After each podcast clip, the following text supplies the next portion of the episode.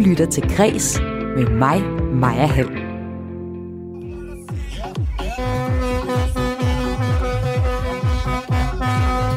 Ja, for tiden så bliver gaderne fyldt med glade unge, der fejrer, at eksamenerne er over. Og de fleste studerende sætter også punktum for en gymnasial uddannelse med den hvide studenterhue, den der med sort skygge og et rødt eller et blåt bånd. Men sådan har det ikke altid været. Studenterhuen har igennem tiden symboliseret både kapitalisme, og flere har også fravalgt den. Og i dag, der vælger nogen så også den kommercielle hat fra og laver en selv. Jeg dykker som det første her i Kulturmagasinet i dag ned i studenterhugens historie. Og så skal det her i kreds også handle om en ny film, der har en skuespiller, der er autist, i rollen til at spille en med autisme. Det bliver bifaldt af flere, for handicappedes repræsentation i film, serier og tv skal blive bedre. Men den kunstneriske frihed må omvendt ikke blive begrænset, lyder det. Så hvordan øh, balancerer man det faktum, at skuespillers job jo er at spille skuespil over for behovet for øget repræsentation af minoriteter? Den samtale tager jeg senere i udsendelsen i dag. En udsendelse, der også skal handle om, at flere og flere af os lytter til lydbøger. Og det skyldes blandt andet den fleksibilitet, en øh, lydbog indeholder. Jamen det, som allerflest øh, øh, fremhæver, udover at det er dejligt at lytte til en stemme, som læser højt for en, det er jo også, at man kan bevæge sig imens. Altså man kan gøre nogle andre ting med sin krop, mens man lytter. Men det er vigtigt at blive ved med at læse, fordi vi stadig har en skriftkultur i vores samfund. Det mener professor i kognitionsvidenskab, som jeg taler med senere i udsendelsen. Velkommen til Græs. Mit navn er Maja Hall. Det er blevet sidste uge inden skolernes sommerferie, hvilket er ens betydende med nyklækkede studenter. Man sender et signal ud til alle, at nu har man klaret gymnasiet, og nu har man den på og det er sådan overstået af alting. Ja, det man har på, det er selvfølgelig huen, har jeg lyst til at sige. Men det har ikke altid været en selvfølge, at alle unge mennesker skulle ud og købe en hue, når de er færdige med en HF eller STX-uddannelse. Der har været forskellige forhold til huen i den mere end 150 år gammel historie, som huen har. Og øh, min første gæst her i Kulturmagasinet Kreds, Marianne Levinsen, er forskningschef hos Fremforsk, der er et center for fremtidsforskning. Og du har blandt andet arbejdet med unges vaner vaner, og skal nu hjælpe os med at udfolde den her ikoniske hushistorie. Velkommen til dig, Marianne. Tak skal du have. Men, men lige først, altså både sidste år så jeg nogen, og også i år er der folk, der selv har lavet en studenterhus, og altså har valgt den kommercielle, har jeg lyst til at kalde den, hue fra. Hvad er det for en tendens? Det er meget moderne at gøre det selv og være noget unikt, og det kan man jo gøre ved at lave sin egen hue. Og øh, det er jo så den seneste nedslag i øh, hugens historie, men vi har også her samlet fire nedslagspunkter punkter i hugens historie, der er relevant for at fortælle historien. Og Marianne, hvis vi starter med dens fødsel, så kan man datere den tilbage til, at den kom i brug i Danmark i 1856, efter inspiration fra de første nordiske studentermøder, der begyndte i 1849. Hvem var det, mm. der startede med at bruge hugen, sådan, da den kom ind på markedet? Som det første? Jamen, det var, det var de få, der havde gået i latinsk skole og havde en studentereksamen. Det var et meget, meget lille antal af befolkningen. Og de bar den faktisk øh, det første år på, stu- på studiet. Okay, så det var, det var en, en eksklusiv en, ting at have også. Det var en eksklusiv ting. Det viste noget om, øh, øh, at man faktisk var student, og, og, øh, og man gik på universitetet. Så det var sådan lidt et luremærke på det, ikke? Og hvis vi så kigger på øh, studenterhuen fra, fra 56, så var den øh, øh, sort med en hvid silkesnor, men i øh, 1880'erne så gik øh, de mandlige studenter over til at bruge den nuværende hvide studenterhue, som man kender, altså den med den bordeauxfarvede bånd eller blå bånd, som vi kender mm-hmm. det, og det blev så kaldt sommerhugen dengang. Så den her hun blev øh, brugt øh, både øh, er brugt før og både som symbol for sådan hele vejen igennem en, en, en højere øh, uddannelse ind til kandidatfaget så var bestået. Som du siger, så bruger man ligesom lang tid. Det var først omkring 1930, at kvindelige studenter tog den hvide studenterhue med bordeauxfarvede bånd til sig. Men så skete der så også et opgør med, med hugen, og hvad den stod for i øh, 68'er-generationen. Så øh, vil man ikke rigtig bruge hugen. Hvad skete der der? Jamen, der sker jo det, at man gjorde op mod, øh, hvad hedder det, øh, magthaverne og kapitalismen, og, øh, og også opgøret mod universiteternes, øh, den styringsform, man havde der, hvor, hvor man mente, der sad nogle få og styrede det hele, professorvælder og så videre. Men hvad symboliserede studenterhugen? Altså, hvorfor var det den, man smed? Jeg tror bare, det var, det var en del af opgøret med alle de her autoriteter og forventninger om, hvad man skulle gøre. Og hun var sådan en, igen en tradition, en forventning om, den skulle man sætte på, når man havde øh, en søndagseksamen, når man gik ind på universitetet. Og så gjorde man op med, man gjorde op med den styreform, man havde på universitetet, og man gjorde også op med den hue, øh, som en, et udtryk for, at man bare fulgte de gamle traditioner. Det er det, 68 handler om. Det er at opgøre med alt det, som man bare har taget for givet, øh, og det vil man ikke nødvendigvis følge. Øh, så det er sådan et udtryk for individuel frihed, kan du kalde det. Så man havde bare ikke noget på? Folk havde ikke noget på. De øh, var i overalls, og især sådan nogle øh, Kansas overalls, og ingen hue der i 70'erne. Det var sådan mest moderne der. Og der sidder garanteret også folk, der lytter med lige nu her på Radio 4, som også fravalgte hugen. Og du må da gerne sende mig en sms på 1424 og fortælle mig, hvorfor du fravalgte hugen, eller ikke gjorde dengang, eller siden øh, hen. Hvis vi skal kigge lidt videre på studenterhugens historie, så øh, jeg vil lige sige, hvad den øh, blev lavet af. Altså studenterhugen er sådan fremstillet af, af lavet med en sort øh, lakskygge, og så er der det her bånd og en øh, krokarte med øh, Dannebrogskort eller et andet emblem. Udformningen, den har varieret efter hvilken eksamen den øh, repræsenterede, repræsenteret, og efter den havde været væk i 80, så vendte den tilbage i, øh, i 80'erne eller i 68'erne. Hvad var det så, der gjorde, at den kom tilbage Ja, det er jo svært at sige. Det er jo sådan øh, en mode og en trend, ikke? at folk de øh, blev ikke så, de var ikke længere så, så anti, anti-stat og anti-tradition, og så kom den tilbage. Og så har den jo fået mere og mere medvind, kan du sige. Den er blevet udbredt på langt flere uddannelser. Der er jo kommet mange flere typer af huer. Du kan selv designe din hue og alt muligt andet. Så den, den har sådan set sejret, kan man sige, øh, rigtig meget. Øh, og der skal man så også huske på, at øh, i løbet af øh, bare siden starten og til i dag, så er det jo rigtig mange, der får sig en studenteksamen. Så den er blevet demokratiseret, kan du sige. Mm. ligesom så meget andet. Det kan ikke også noget at gøre med, at 80'erne var lidt mere øh, opsving, og vi havde penge til at købe en studenterhue? Ah, det havde vi sådan set ikke i 80'erne. 80'erne var faktisk kolde. Øh, de var ikke sådan, det var, økonomien i 80'erne var ikke sådan øh, vildt god. Det tager faktisk først fart i 90'erne, hvis man sådan ser på, øh, på samfundsøkonomien. Og i 90'erne, øh, der havde alle studenterhuer på, eller hvad? Der havde alle studenterhuer på. Der var ligesom noget, det var noget, man ikke satte øh, spørgsmålstegn ved, men man kan også sige, der er så meget andet, der forandrer sig hele tiden. Mm. Øh, og så kan, så kan man sige, at den her lille tradition, den er sådan, det er sådan en tradition, der ikke gør nogen fortræd, øh, og bare udtryk for, at man er glad, og man er færdig. Ikke? Det var i hvert fald sådan, man havde det i 90'erne. Fordi i 68'erne var jo, ment jo, som du sagde før, at, at den, den, den, der var jo meget, den var et symbol på. Ja, men der sætter man spørgsmålstegn med alting. Altså kønsroller, øh, magten og alt det andet. Ikke? Det skulle alting ligesom øh, redefineres. Ikke? Øh, og det har senere generationer måske ikke gjort lige på den måde der, vel? I forhold til den. I hvert fald ikke i forhold til hugen. Ja, øh, men det har du så selv, det. ved jeg. Hvad, hvad er dit forhold til studenterhuer, eller hvad var dit forhold til studenterhuer? Ja, men jeg, var, jeg har altid været en anti, jeg har altid været en protesttype, så jeg, var, jeg mødte op i 83 i øh, brune shorts og en t-shirt og uden hue, Hvorfor? som en af de få i min klasse.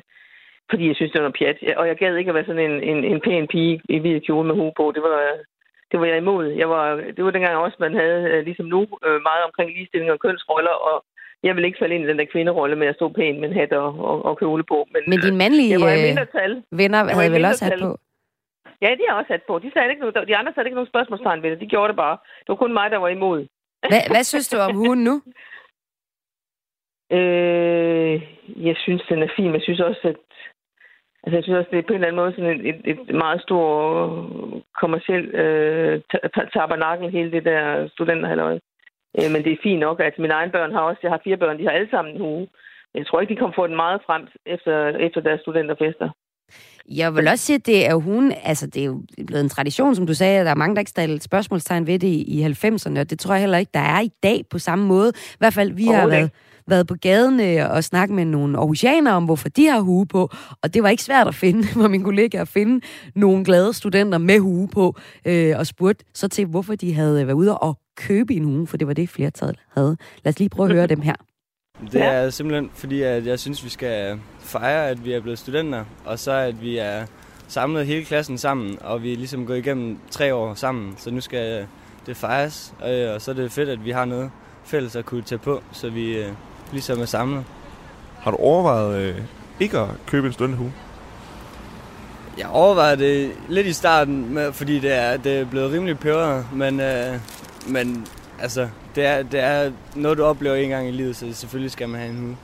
Jamen, øhm, fordi det er en virkelig symbolsk ting. Øhm, man sender et signal ud til alle, at nu har man klaret gymnasiet, og nu har man den på, og det er sådan overstået af alting. Har I overvejet ikke at øh, købe en studenterhue? Nej. Altså, jeg synes, altså, mm, der er nogen, altså vi har haft en stor diskussion om det i vores klasse, om hvorvidt det skulle være et dyrt firma eller et lidt billigere firma, hvor at de største af os egentlig var for den dyre hue, hvor det, sådan, at det virker lidt som om det er en ting, man ligesom gerne vil investere i. Mm. Fordi at det er sådan en stor ting, at du får kun en hue i dit liv-agtigt. Så det er egentlig ikke noget, jeg har overvejet ikke at gøre. Er der så sådan nogen, I kender, der har valgt, øh, nu kan I se, at I alle sammen har, nu sagde du den, den dyre hue, en, en man køber ved et firma. Er der så nogen, I kender, som har valgt at, at, at lave en hue selv? Øh, ja, altså der er for eksempel et par i min klasse, der har valgt at lave en, hækle en hue selv, eller fået hæklet den af nogen, de kender. Øh, og det har primært været af miljøårsager, ved jeg.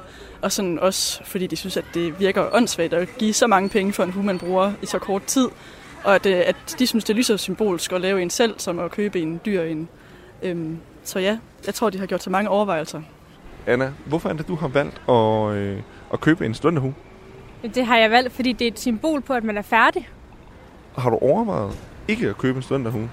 Nej, det har jeg ikke. Jeg synes, det hører til, og på den måde kan man ligesom vise, at man er færdig. Det kan man ikke rigtig se, hvis man ikke har en hue. Der er også mange, der laver dem selv, eller måske ja, har en, en anden slags hue på, øh, når man er færdig. Øh, har du overvejet det? Nej, det har jeg ikke. Jeg synes, øh, huen symboliserer øh, tre års hårdt arbejde, og det vil jeg gerne betale for. Sådan lød det her for en håndfuld øh, unge og meget økonomibevidste studerende, vil jeg sige. Øh, med mig har jeg forskningschef hos Fremforsk, Marianne Levinsen. Altså, øh, nu har vi hørt, at hun startede med at være super eksklusiv for de få, der havde taget en uddannelse, en, øh, mellem, eller, ja, en videregående øh, uddannelse, men hvor den nu er sådan alle mands eje. Hvilket symbol er studenterhuen i dag? Jamen, det er det der symbol på, at vi, øh, vi er sammen, og vi har afsluttet tre år, og vi er færdige med, med, med, vi er sådan også færdige med den der, de der tvungne fællesskab, skolesystemer og daginstitutioner, vi har været. Ikke? Så mange unge føler også, at puha, nu kan de endelig selv bestemme noget, ikke? Ja. Øh, fordi de har gået i, i børnehave, dag, hvad hedder det, børnehave, skole og, og, og, og, og, og gymnasiet, så synes de, at, at nu er de endelig fri. Så det er også sådan en eller anden markering af den der frihed, der, der står og venter lige efter, ikke? Øh, og så er det selvfølgelig det der med også at feste sammen og, og, og have hugen sammen og have øh, oplevelsen sammen. Og det kan man også se, når man ser dem. Altså, ligesom i andre ungdomskulturer kan man se, når alle dem med huerne er sammen, og de, de farer rundt, og de fester, og de kører rundt og sådan noget, så er de lidt i deres egen univers. De ser jo knap nok de andre rundt omkring sig, ikke? Altså, de, øh, de fester løs i deres eget univers, og den fest er sådan set kun blevet større, hvis du ser den sådan over 10 år, ikke? Hvordan altså, det? der har altid været fest, men der, der er endnu flere fester, der er endnu mere... Øh, gang i den, end, end der var bare for, for, for 10 år siden på de der fester. Så den kan ligesom ikke blive stor nok, den fest der. Hvorfor tror du, det er sådan? Jamen, jeg tror, mange unge synes, de, de trænger til at, at feste og slappe af, og ikke hele tiden øh, gøre det, som de skal, og performe og øh, altså få de gode karakterer. Så, så nogle af de måder, man slapper af på, det er så at feste og drikke og, øh, og være sammen, ikke? Øh, og nu har der været rigtig lang tid, hvor, vi, hvor de unge har været sat, altså, har måttet finde sig i, at det hele det ikke, øh, øh, at man ikke kunne feste. Så, mm. så vi snakker hele tiden om, at, at vi er tilbage i, ikke 20'erne, men i 20'ernes... Øh, de, altså de, de vilde 20'er. 20'er. Ja, de vilde 20'er, de brølende 20'er kalder ja, vi dem, ikke? Ja. Altså, øh, fordi at, at der skal, der skal, der skal festes løs, der skal drikkes, der skal elskes, der skal alle mulige ting, og der er rigtig meget energi, der er som man jo har, når man er i den alder, ikke? Og så er der så også øh, en af de studerende, der fortæller om, hvordan hun kender flere, der selv har lavet deres egen uge. Hue, du var ja. inde på det til at starte med, at det er sådan en, en trend af, at, at man er noget særligt, og man skal være unik, og, øh, og det er ikke som sådan, er, at nødvendigvis er et opgør mod, øh, oprør mod samfundet, men det sådan er noget, det handler om at, at være sig selv. Men de ser jo også, øh, økonomi kan du høre spiller en vigtig rolle også, det kan også være, at det er billigere at lave den selv, men, men de ser jo også, at, at det tror jeg, hun siger, det tror jeg, de har tænkt meget over. Hvad er det for en bevidsthed, som øh, de studerende har, dem, der, der fravælger en hue nu og laver en selv, for så at være en del af det fællesskab, i hvert fald med hunden? Jamen, det er fordi dem, der er mindretal, det er det, det samme, som jeg fortalte i min egen historie. De tænker jo altid over, hvorfor de vælger noget andet. Det nemmeste er jo at vælge det, som andre gør, når man er ung, ikke? Øh, og så tænker de over, hvorfor jeg gør det, ikke? Øh, og så kan de også have den der bæredygtigheds øh, klimadagsorden, ikke? man køber en dyr hue, den bliver ikke brugt til noget, den kan ikke genbruges, den kan ikke, øh, altså, den, for de fleste bliver den smidt ind i, i, i, øh, under en seng eller ind i et skab, ikke?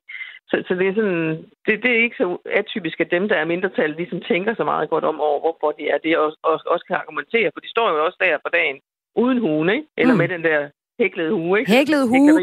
En hue, der kan jo også se ud på mange måder jo så i virkeligheden.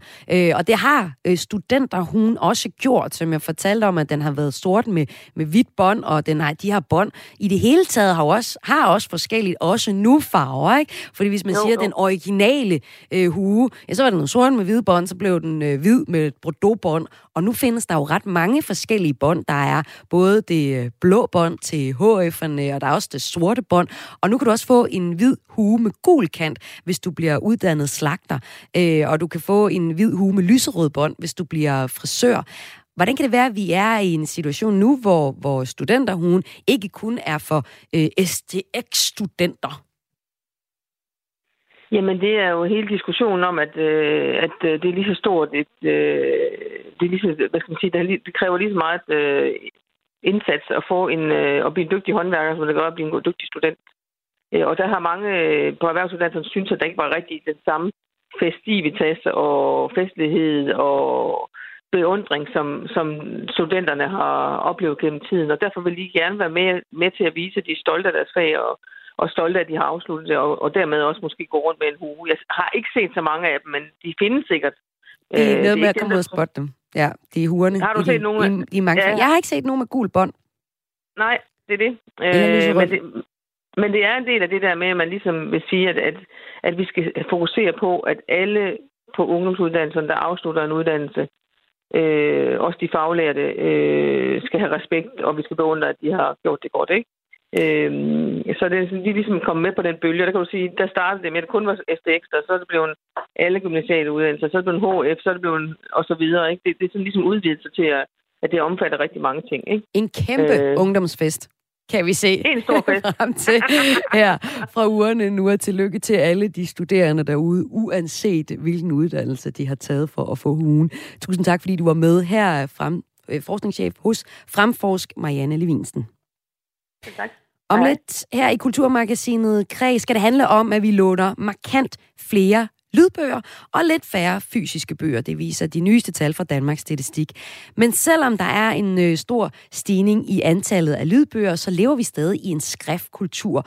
Og ø, hvorfor det er vigtigt at dyrke læsning, det skal det blandt andet handle om nu. Du lytter til Græs med mig, Maja Hall. Ja, flere og flere lytter til lydbøger, og øh, det øh, skyldes blandt andet, at det er dejligt at lytte til en lydbog, siger dem, der fortæller om det. For mig så er det sådan, at en god sommerferie, det rummer for mig en, en lille stak bøger. For hvis jeg er heldig, så får jeg ro til at sidde i skyggen og forsvinde ind i en spændende historie. Men øh, i år, så er jeg lidt i tvivl om, om det skal være den der stak fysiske bøger, eller jeg måske skal låne nogle lydbøger, og det er dem, jeg skal med på sommerferie. Og det er jeg nok ikke enig om, for vi låner jo altså flere og flere lydbøger. Men hvad betyder det for os, at vi er begyndt at lytte mere, i stedet for at læse? Altså, er det lige så godt for os at lytte til bøger som at læse? Det skal det handle om nu, og øh, til at tale med mig om det, har jeg professor i kognitionsvidenskab ved Aarhus Universitet, Mikkel Valentin. Velkommen til dig. Tak. Du forsker i, hvordan hjernen fungerer, og blandt andet i, hvad der sker i hjernen, når vi læser bøger. Du mener, det er vigtigt at holde fast i at læse på trods af fremgangen i udlånet af, af lydbøger. Hvorfor det? Altså, vi skal læse, fordi, at, som du sagde før, vi lever i en kultur, hvor øh, en stor del af vores viden er nedfældet øh, på skrift. Vi kommunikerer med offentlige myndigheder på skrift og også med hinanden på skrift på sociale medier. Så det at kunne læse er en ekstrem vigtig kompetence. Så den skal vi selvfølgelig holde fast i, øh, og den øh, træner vi bedst ved at læse, og vi får øh, størst fornøjelse ud af det ved at læse skønlitteratur. Så det, for dig så er det, hørte det, det er en meget praktisk ting, for at man kan fungere i samfundet?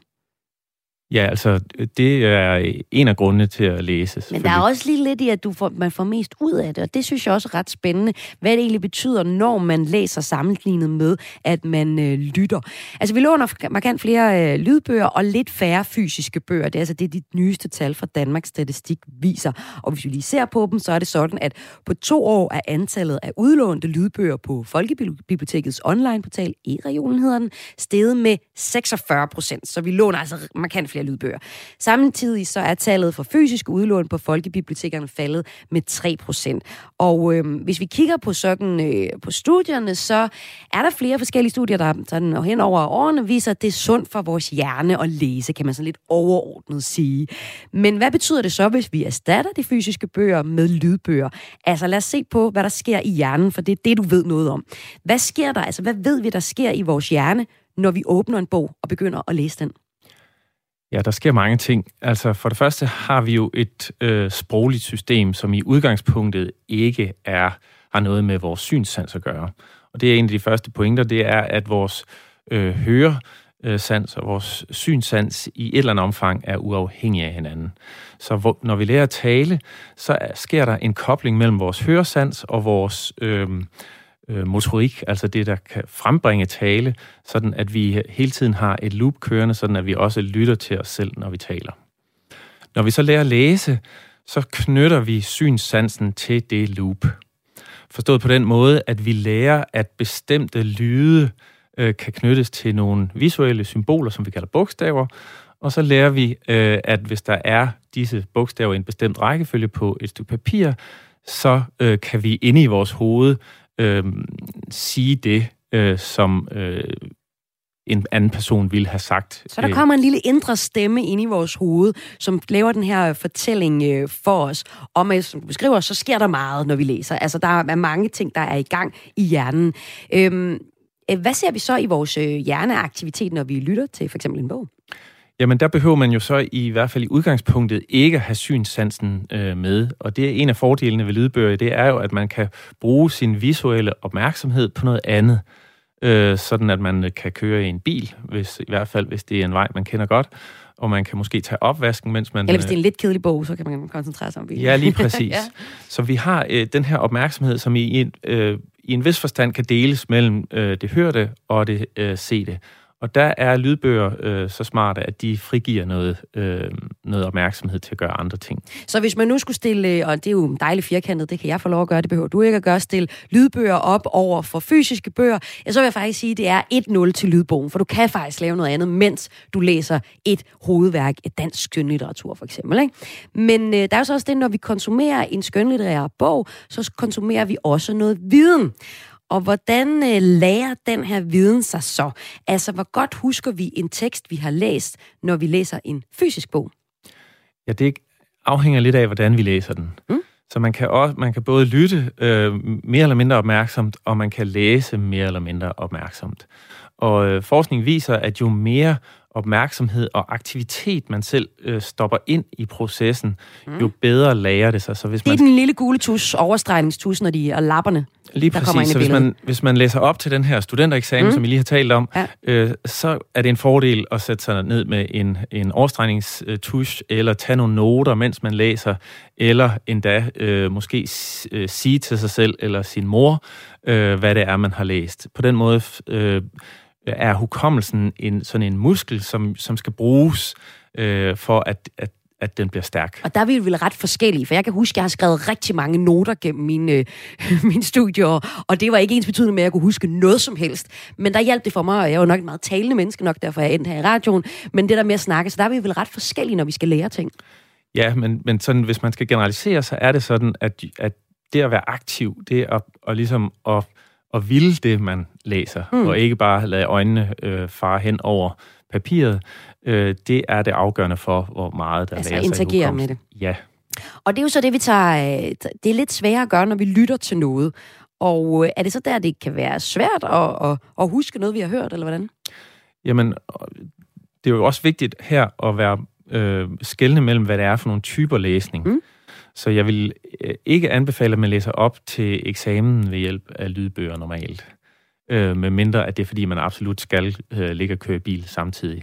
Men hvis det er lystlæsning, øh, hvor at det at nødvendigvis at kunne huske hver eneste detalje bagefter ikke er det afgørende, jamen altså, så kan man få en masse ud af, af en lydbog, øh, øh, som, øh, som netop gør, at, at man kan, man kan øh, gøre andre ting samtidig. Og det er der jo så øh, en, der måske godt vil udfordre dig en lille smule. Vi har talt med professor i, øh, øh nej, undskyld, lektor i æstetik og kultur på Aarhus Universitet, Begitte Storgård Petersen, der de seneste 10 år har arbejdet med lydbøger. Og hun vil gerne bryde med vores øh, fordomme om lydbøger. Lad os lige prøve at høre, hvad hun siger her. Mit håb er egentlig, at der vil være en, en større balance. Fordi det, jeg synes, det der er problemet lige nu, det er, at der er den her fordom om, at lyd ikke er en valid kilde til viden. Øh, og for mig så er der virkelig nogle store, store potentialer i, også hvis vi kunne, hvis vi kunne have lærebøger på lyd og den slags. Altså det der med, at man kan, man kan kombinere, så man kan skifte mellem at bruge lyd og bruge øh, øh, øh, visuel læsning. Fordi jeg tror, at det kan noget forskelligt. Øh, og det kan også noget forskelligt fra forskellige personer. Så for mig så vil, vil det en rigtig god løsning være, hvis der ligesom var mulighed for flere forskellige. Øh, jeg tror ikke, det ene kommer til at udkonkurrere det andet. Det vil helt klart være en generel forestilling, at, at der er nogen, der er meget bekymret over det der med, at der er flere, der lytter til lydbøger og ikke læser så mange bøger, men, men faktisk så siger tallene, så vidt jeg er orienteret, at vi faktisk stadigvæk læser rigtig mange bøger. Og dem, der lytter meget til lydbøger, læser faktisk også bøger. Så, så det er ikke fordi, at det er enten eller, det er fordi, det er, øhm, øhm, det er en, øhm, en, en både og øh, situation, vi, vi er i for langt de fleste steder kommende. En både og situation, du, øh, du nikker, så jeg går ud fra, at du også er enig med hende i, i det. Og hun jo siger jo så faktisk her, at hun kunne godt tænke sig, at lydbogen også kunne blive en del af, øh, når man læser op til eksamen. Jo simpelthen også, fordi der er nogen, der ikke læser op til eksamen. Man skal have det ind på andre måder. Jamen det er klart, at hvis man har problemer med at læse, så kan det være en øh, måde at løse det problem på ved at få øh, en, en, en oplæsning, øh, enten en allerede indtalt lydbog eller en, en uh, talesyntese, der kan læse højt for en. Så det er da klart, at det, øh, det kan løse øh, den type problemer. Men du siger problemer. Der er jo også noget, der hedder, at vi er i et sam eller en tid, hvor vi får rigtig meget ind øh, gennem billedmedier, og måske simpelthen ikke gider at læse. Ja, men det er jo så en, en helt anden problemstilling. Øh, hvad er det, vi øh, gider og har lyst mm. til? Og der er jeg jo i øh, en stor øh, fortaler for, at vi skal gøre meget af det, vi har lyst til, og i virkeligheden meget mere øh, af det, vi har lyst til, end, end det her, øh, den her diskussion måske kun lægger op til, hvor det handler om, at læsning skal være godt for os. Ja, der er altså, jo alle mulige studier, der viser, at læsning er godt for at nedsænke stressniveauet og koncentrationsevnen i det hele taget. Jeg har også læst noget om, at, at man kan øge sine empatiske evner ved at læse skønlitteratur og forstå andre mennesker. Der bliver forsket rigtig meget i, at læsning bare er det fede at gøre. Men der har du faktisk en, en pointe om, at, at, at øh, man skal læse, fordi man har lyst. Ja, og jeg er meget øh, kritisk over for de øh, idéer om, at man bliver et bedre menneske øh, af at øh, læse skønlitteratur. Man bliver muligvis bedre til at forstå andre mennesker, men om det gør en til et bedre menneske, er jeg ikke sikker på.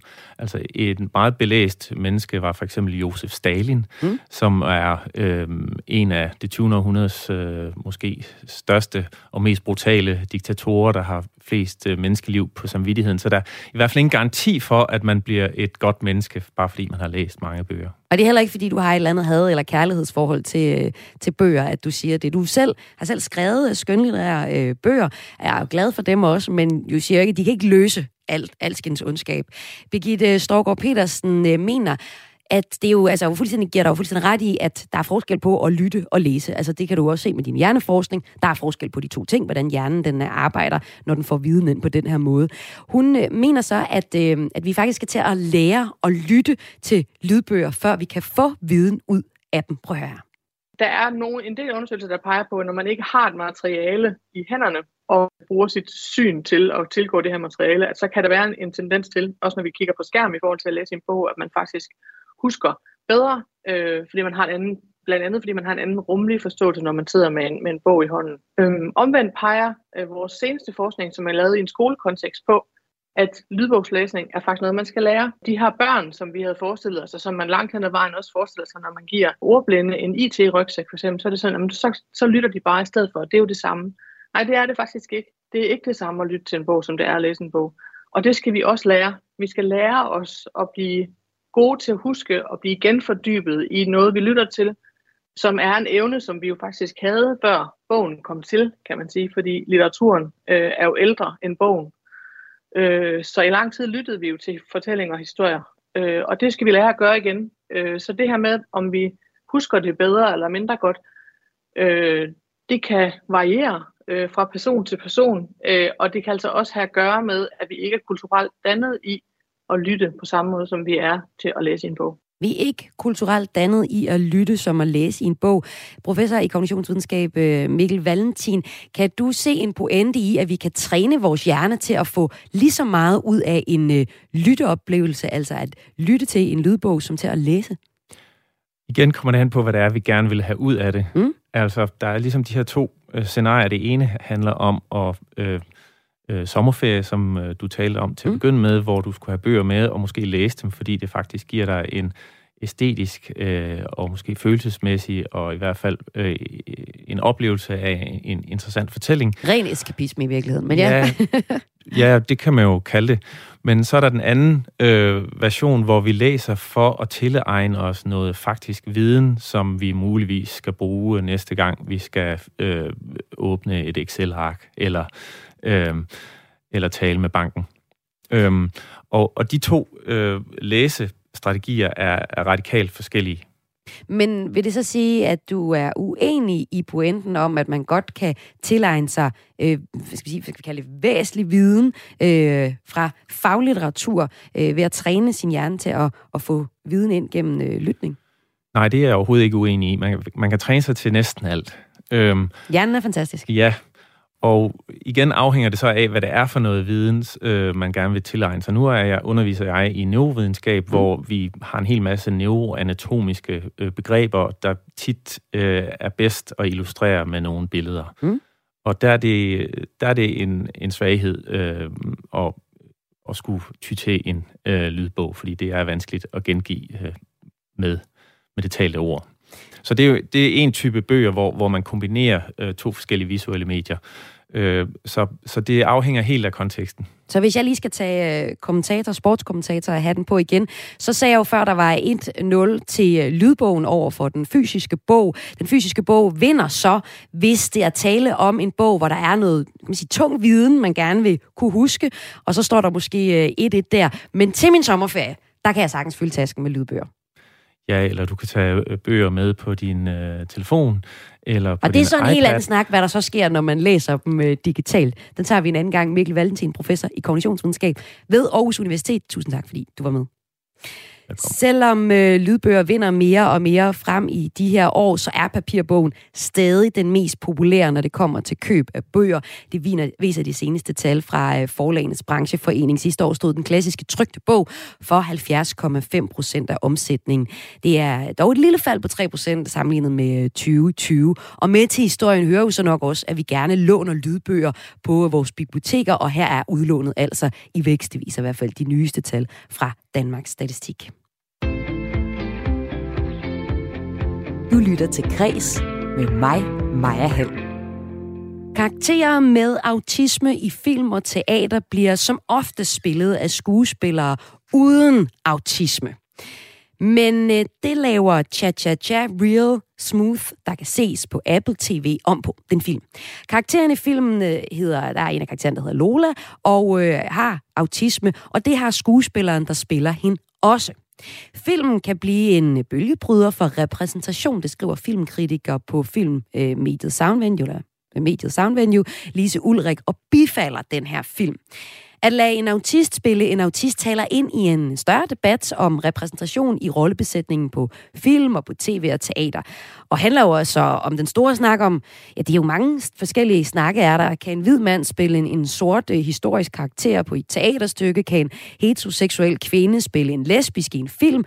Og man kan sige, at, at riser man debatten op, så på den ene side, så kan man sige, at skuespillere kan spille alle rotter, roller. Det ligger jo ligesom i jobbeskrivelsen. På den anden side, så er der en debat i gang om repræsentation, altså hvor minoriteter savner at se sig selv i populærkulturen.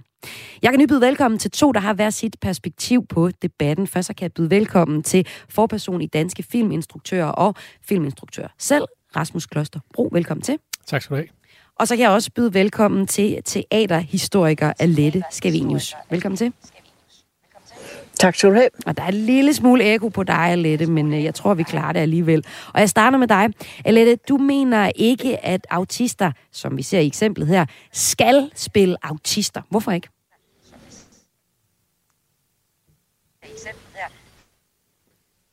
Og jeg tror, vi simpelthen har øh, lidt en udfaldende forbindelse til Alette Skavenius. Så lad os øh, få ringet Alette op på en øh, telefon. Imens så kan jeg spørge øh, dig, Rasmus. Du mener overordnet, at det er godt, at der i den aktuelle film Cha Cha Real Smooth er en autist, der spiller en autist. Hvorfor? Jamen, det er jo super godt, at folk, der har en levet erfaring med det, de portrætterer, også er med til at lave de værker, der, der omhandler deres liv. Hvorfor? Jamen altså, hvad kan man sige, som filminstruktør, så vil jeg jo, øh, først vil jeg jo sige, at der er kunstnerisk frihed, og man kan gøre, hvad man, hvad man vil. At det er instruktøren, der i sidste ende bestemmer, hvem der skal være på, øh, på rollelisten. Men der er jo også noget i, at man faktisk kan benytte sig af nogle folk, der har øh, livserfaringer, man ikke selv har. Altså indgå i et samarbejde med dem, og så bygge nogle historier op, som måske kan nå et andet niveau, en anden slags kvalitet, end man kan, når man forestiller sig noget, og, øh, og prøver ligesom at, at bygge en karakter op omkring en forestilling. Og det har du blandt andet også selv arbejdet med, det skal vi høre mere om senere. Men nu kan jeg sige ordentligt velkommen til, til dig, Alette. Nu tror jeg, vi har dig ja. igennem på en stabil linje. Er du der? Ja. Ja, det var ja, godt. Alette, du mener ikke, at autister partout skal spille autister, altså autister i en rolle. Øh, hvorfor ikke? Fordi vi har, øh, vi har en masse skuespillere, som er uddannet til at spille alle mulige, også om det. Det der vi Ja. øh, eller og Alette, jeg er simpelthen ked af det. Der er simpelthen så dårlig forbindelse. Jeg tror, det er min produktionsassistent prøver at se, om vi kan gøre noget ved øh, Alettes øh, øh, telefon, som, øh, som driller en lille smule. Men så er det jo godt, jeg har dig i øh, mellemtiden. Og lad os lige tage, hvad det er for en film, vi tager udgangspunkt i snakken her om repræsentation. Filmen Cha Cha Real Smooth handler om en ung mand, der øh, arbejder som øh, bare øh, mit, øh, mitzvah festvært. Han får øh, så et venskab med en mor og hendes, autist, hendes autistiske datter. I filmen møder man øh, en karakter ved navn Lola, der har autisme i filmen, og hun bliver så spillet af en skuespiller med autisme, der hedder Vanessa Burgart. Do you think he would be a good sitter for you? I do not do well with sitters. But I think it might be a bit different with Andrew. Do you want to meet my hamster? Yeah. I want to thank you for being so kind to Lola. Easiest thing in the world. I'm having more fun now than I did the whole night. Ja, her havde vi lige et øh, lille klip fra øh, filmen. Og filmens caster, Angela Dimo, fortæller, at hun og Cooper og Rafe brugte lang tid på at finde den helt rigtige skuespiller til at spille Lola. De øh, var ikke i tvivl om, at de ville kaste en pige med autisme og holde adskillige åbne auditions og besøgte også små lokale teatre, der specialiserede sig i at arbejde med børn med autisme. Det fortæller hun til mediet Backstage. Her fandt de så Vanessa Burkhardt. Hun øh, havde allerede en agent og en drøm om at spille skuespil på professionel øh, plan. Rigtig mange af de skuespillere, der sendte os øh, hjemmeoptagelser, fortæller hun under castingprocessen, fortalte mig og Cooper, at de virkelig relaterede til rollen, fordi den var skrevet på en måde, der føles særlig ægte i forhold til deres eget øh, liv. Øh, det fortæller hun, og det er noget, vi kan, man kan læse i en artikel til mediet Sound Venue. Rasmus, øh, som filminstruktør, hvad er fordelene i at caste en autist til at spille en autistisk rolle?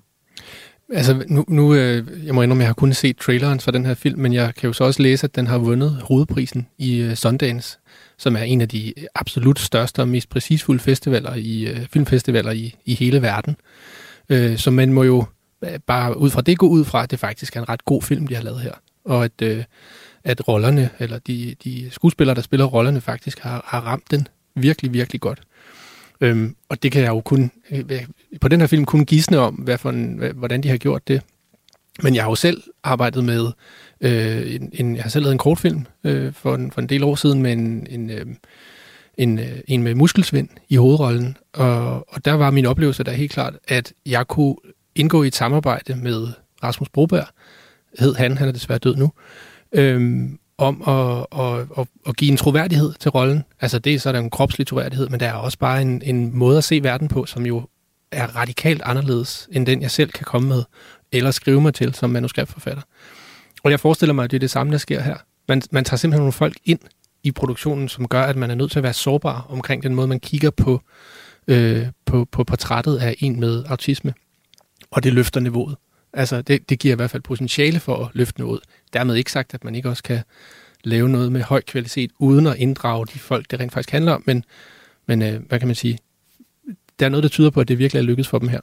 Og det her med, at man godt kan øh, inddrage folk, der ikke har en autismesygdom til, eller diagnose til at spille autisme, det er netop Alette Skavinius' øh, pointe. Og nu håber jeg simpelthen, at der er en god forbindelse til dig. Alette, prøv lige at fortælle dit syn på det her. Ja, altså jeg vil jo også sige, der er jo forskel på øh, film og teater. Og øh, på teater, der skal man spille meget større, end man skal spille film. Det vil sige, vi er allerede herude i en stilisering af en situation, som jo aldrig, aldrig vil gå på øh, filmen. Altså, det vil se helt vanvittigt ud. Så øh, igen for at vende tilbage til det repræsentative, at man som skuespiller påtager sig en rolle, man repræsenterer en karakter, men det er ikke nødvendigt en præstation. Det er ligesom at se forskellen på, skal du tage et fotografi, eller skal du lave et maleri? Og maleriet er jo en fortolkning af en øh, situation eller et, et landskab, kan det så være, hvis det er et fotografi. Øh, og her som skuespiller er det jo også en fortolkning af en rolle. Og det er det, som jeg synes er, er rigtig, rigtig vigtigt, at øh, man øh, faktisk også kan øh, gå et skridt tilbage fra sin karakter. Og det kan måske være vanskeligt, hvis man øh, selv har øh, den øh, udfordring, lad os kalde det det, fordi det er jo også mange andre øh, forhold, der gør sig gældende i den her diskussion. Altså øh, racisme og etnicitet mm. og øh, seksuel orientering og øh, jeg ved ikke, altså der er jo øh, en hel palet af øh, af folk, øh, som, som føler, at de ikke bliver repræsenteret ordentligt eller præsenteret ordentligt i, øh, i kunsten. Altså, hvor, øh, fordi at, at skuespillere spiller for dårligt? Nej, ikke nødvendigvis. De føler bare, at de selv kunne gøre det bedre, formoder jeg. Øhm, og, og, Nå, at, ja, du mener, ja. Og, ja, og, altså fordi de har en anden indsigt i den situation, som nu er deres. Men jeg mener ikke, at det er rigtigt at øh, kaste folk ud fra deres personlige baggrund. Altså om de har en raceudfordring eller øh, seksuel orientering. Eller, det er deres privatliv. Det andet, det er deres arbejde. Og det er den rolle, det er det håndværk, som de har lært og, øh, på deres skole at kunne udføre. Og Rasmus, hvad siger øh, du til det? Jamen altså, jeg vil jo sige, der, der, der er jo, øh, paletten er, er, er jo åben og meget bred. Man, man kan gå til arbejdet med rigtig mange forskellige øh, idéer om, hvad der er kvalitet og hvad der er en god proces. Øh, og og jeg, er da, altså, jeg er da fuldstændig enig i, at, at de fantastiske professionelle skuespillere, vi har i Danmark, øh, med deres uddannelse og erfaring, er i stand til at portrættere og, øh, og, og, og øh, hvad kan man sige, lave et maleri omkring en rolle, som kan få os nogle helt andre steder hen. Jeg, jeg, jeg tror bare, jeg vil appellere til, at man, at man, øh, man, må, man må også kigge på den tid, vi er i lige nu, og sige, at det er faktisk en kvalitetsparameter, at man øh, at vi prøver at arbejde på nogle andre måder, end vi måske har gjort tidligere. Vi har meget fortalt historier om nogle folk. Måske skal vi også, i hvert fald ved siden af det der, vi plejer at gøre, have et fokus på at fortælle historier med nogle folk, og give dem noget magt. For det er en magt at stå på en scene. Det er også en magt at være på en film eller en tv-serie. Øhm, og, og vi kan faktisk, altså, hvis det er det, der er ambitionen med værket, også rykke lidt på verden ved det. Og det synes jeg jo bare er rigtig godt. Ja, nu siger du, at tid er også en faktor, der spiller ind, og der har lyst til at spille et, et klip med Tom Hanks. Tom Hanks. I love the law. Denzel Washington. Are you gay? Objection! In a story about our lives. Oh, Mom, today's a good day. our fears and be brought aid AIDS into our offices. Ja, når jeg spiller det her klip med Tom Hanks, så er det fordi, som, som tiderne skifter, så oplever vi også flere og flere skuespillere er ude og fortryde roller, de har haft gennem tiden. Senest i, i sidste uge, så var skuespilleren Tom Hanks ude at sige, at han ikke ville have sagt ja til rollen som den homoseksuelle karakter Andrew Beckett i filmen Philadelphia fra 93, som vi hørte et, et klip fra her. For ifølge stjernen, så bør en heteroseksuel skuespiller ikke udfylde en rolle som den, han spillede for over øh, 30 år sen, øh, siden. Så, så, så du mener, set i, i nutidens lys, så skal man sørge for at give nogle roller til øh, nogle, nogle øh, roller til de minoriteter, som, som det bliver spillet, Rasmus? Det er jo sværere Altså det må man også bare lige erkende. Det er jo faktisk sværere at finde, at finde en rigtig, rigtig dygtig skuespiller, som har autisme, end det er at finde en rigtig god skuespiller, som ikke har autisme, og derfor måske kan bringe sit eget liv med ind i det. Altså, så, så man stiller sig i hvert fald som instruktør en sværere opgave ved at gøre det, men dermed ikke sagt, at man, at man ikke skal prøve at give det en skalle. Øhm, og jeg kan da egentlig godt, jeg kan da godt forstå Tom Hanks et eller andet sted, men altså, øh, det, det, det, det er jo også, måske hvis man tager et dansk eksempel, så har vi Elliot øh, Hove, som er en fantastisk dansk, veluddannet skuespiller, meget erfaren. Han, øh, han har spillet øh, en, person med muskelsvind i, øh, i den øh, serie, der hedder Klaphat. Og hold kæft, hvor gør han det godt. Altså, det må jeg jo også bare sige. Øh, så der ser man ligesom sådan en kæmpe skuespillerfaring. Ikke? På den anden side, så kunne man også sagtens have haft en, der rigtigt havde muskelsvind, som måske også kunne have gjort det godt, men det havde nok været sværere for instruktøren. Alette Skrin, hvis du vil sige noget. Tag Ja. historiker. Ja, ja, altså, jeg vil for det første sige, Tom Hanks, der går det 30 år efter at sige, uha, nej, det skulle jeg ikke have gjort. Se noget pjat. Altså, og han underkender jo også sin egen kunst. Og han underkender jo det, at han rent faktisk kan påtage sig en rolle. Altså, hvad skal han, hvad skal han spille fra nu af? Nu kan han jo kun spille Tom Hanks. Er der noget i det er jo, om der er noget vejen med det, at, det bliver meget få roller, han kommer til at spille i hvert fald. Øh, men øh, jeg må også lige minde om, om øh, altså amerikanerne har jo noget med method acting, som, som vi jo har et lidt mere afslappet forhold til i Europa i hvert fald. Hvad er det? Øh, method acting, mm. altså det er jo, at man virkelig øh, begiver sig ind i rollen, og der er jo eksemplet om Dustin Hoffman, der skulle spille, hvad hedder den, Marathon Man, eller sådan noget. Øh, og jeg kan ikke huske, om det var, fordi han ikke kunne sove, eller et eller andet. Så han blev jo på sættet, og var fuldstændig vinderskæv, fordi han ikke sovet tre nætter, for ligesom rigtig at komme ind i den her rolle af en mand, der ikke kunne sove. Og han kunne ikke huske sine replikker, han kunne ikke noget som helst. Og så er det jo Lawrence Olivier, siger til ham, why don't you just try acting, my dear boy? Og det, det må man sige, det havde måske været et meget godt råd, og så få noget ordentligt nattesøvn. Øh, og det er, jo, det er jo i princippet det, vi er ude i. Altså, det er et håndværk, og øh, det synes jeg, man skal respektere. At det så kan være en autist, der går ind og bliver uddannet som skuespiller, be my guest. Det vil jeg synes var fantastisk. Men altså, altså man, man, øh, skuespiller er jo ikke en beskyttet titel, så man kan jo også... Altså, jeg Ja, kan jo ja. også spille skuespiller, og så øh, er jeg skuespiller. Så hvad er det, du, du Ja. savner? Det, det, det kan godt være, godt være, at du ikke bliver ansat, ved jeg jo ikke. Det kan godt være, at du er en fremragende skuespiller, det ved jeg jo ikke. Men øh, hvad jeg savner, jamen jeg, jeg savner jo sådan set, det er da klart, der skal være en større repræsentation af forskellige øh, udfordringer øh, i dansk skuespilkunst. Men der er rigtig, rigtig mange skuespillere, som heller aldrig får et job, og det er jo en anden problematik, at når man skal castes, så vil man jo gerne have de fem samme skuespillere, fordi man ved, at de sælger billetter. Så allerede der er det jo svært øh, at, at komme til foran spejlet. Men Alette øh, Skavenius, du anerkender, at der er et behov for et øget repræsentation i øh, skuespilbranchen generelt set. Absolut, absolut. Hvordan løser man så Altså, det?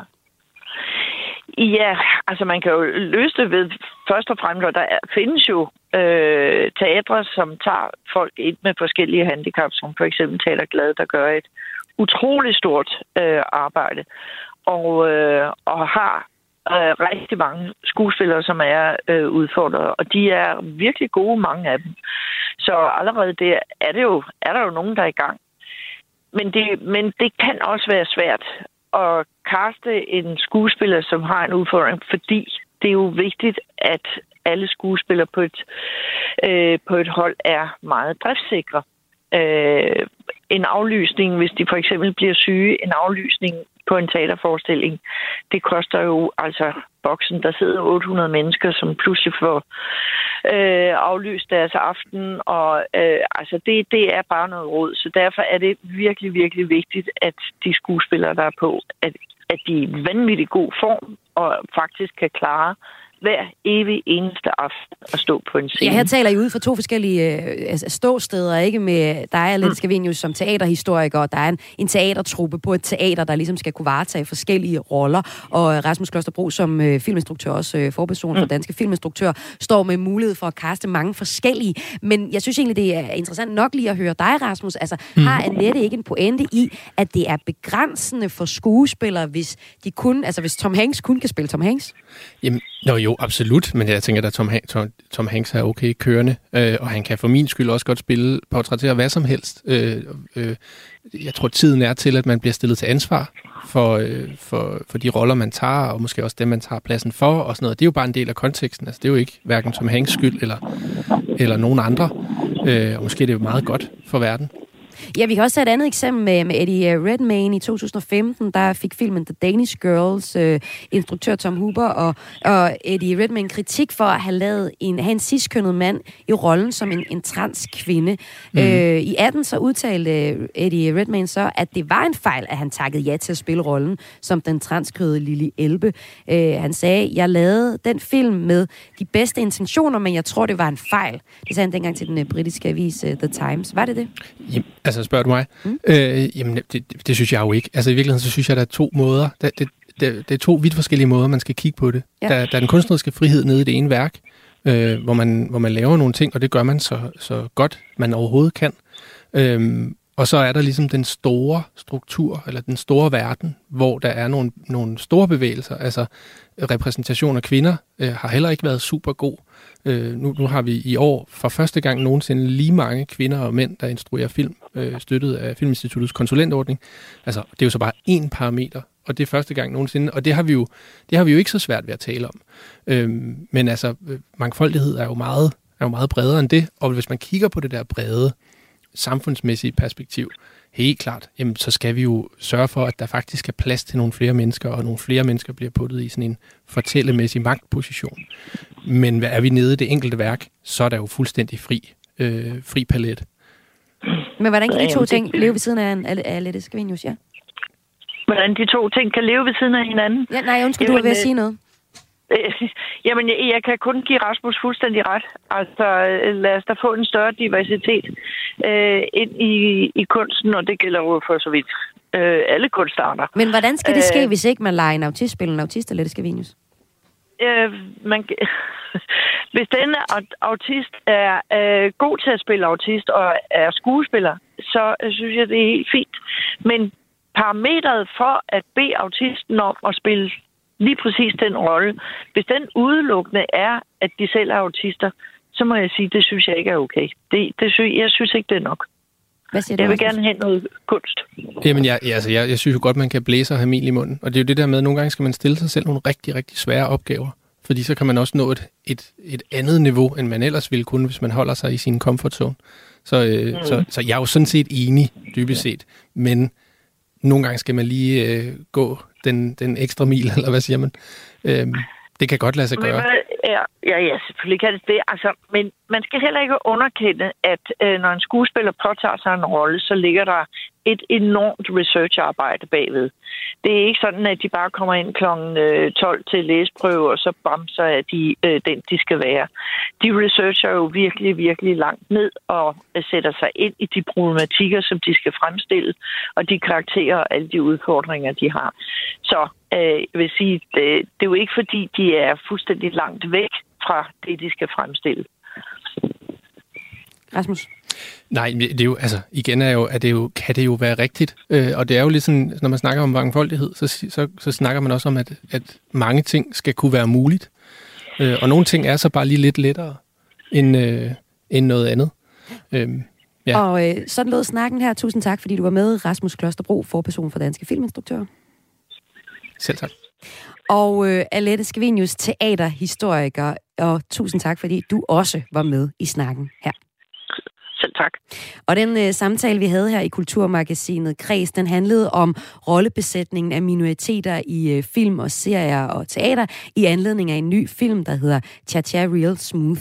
Her der er der nemlig en karakter, der hedder Lola i filmen, som har autisme, og det har skuespilleren, der spiller hende også.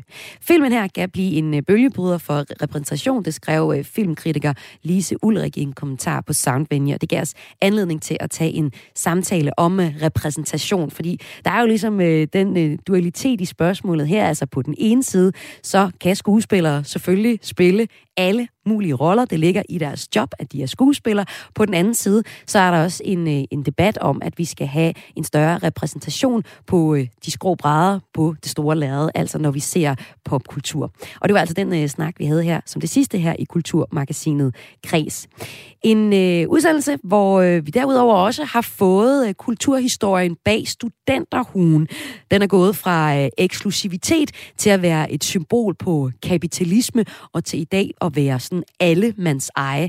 Det kunne vi i hvert fald øh, høre, da vi øh, tidligere i dag var på gaden for at høre, om alle havde en studenterhue. Det lød blandt andet sådan her.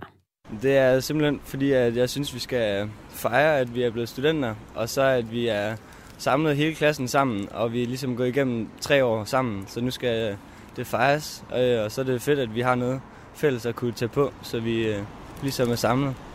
Har du overvejet øh, ikke at købe en studenterhue? Jeg overvejede det lidt i starten, med, fordi det er, det er blevet rimelig peberet, men, øh, men altså, det er, det er noget, du oplever en gang i livet, så selvfølgelig skal man have en hue. Selvfølgelig skal man have en hue, lød det altså her. Det var Kulturmagasinet Kreds for i dag. Nu er der et nyhedsoverblik.